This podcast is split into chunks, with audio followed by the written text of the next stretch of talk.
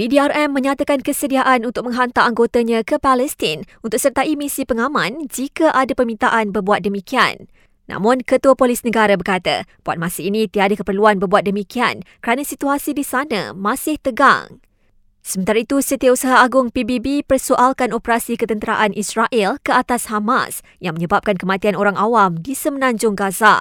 Menurut Menteri Kesihatan Palestin, lebih sepuluh ribu rakyatnya terbunuh sejak serangan itu dilancarkan bulan lalu. empat puluh peratus daripadanya merupakan kanak-kanak. Dalam pada itu, separuh daripada hospital di semenanjung Gaza tidak lagi beroperasi selepas alami kerusakan akibat serangan Israel. Semua kaki tangan sekolah di seluruh negara termasuk guru dan pelajar diseru agar menjaga kebersihan tandas. Timbalan Menteri Pendidikan berkata, ia mengambil kira perbelanjaan kerajaan lebih lima ratus tujuh puluh juta ringgit untuk penyelenggaraan kemudahan itu.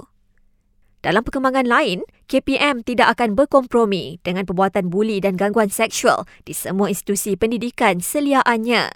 Pihaknya ambil serius laporan mengenai kes puli di sebuah sekolah berasrama penuh di Kuala Kangsa yang kini viral.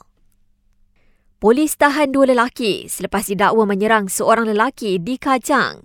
Motif kejadian dipercayai suspek tidak berpuas hati kerana dimasukkan ke sekolah Henry Gennie selama tiga tahun, manakala mangsa hanya didenda atas kesalahan sama iaitu menunggang dan memiliki motosikal curi. Dan bekas vokalis kumpulan Jimbara, Tia, meninggal dunia di Hospital Shah Alam malam tadi akibat kanser hati.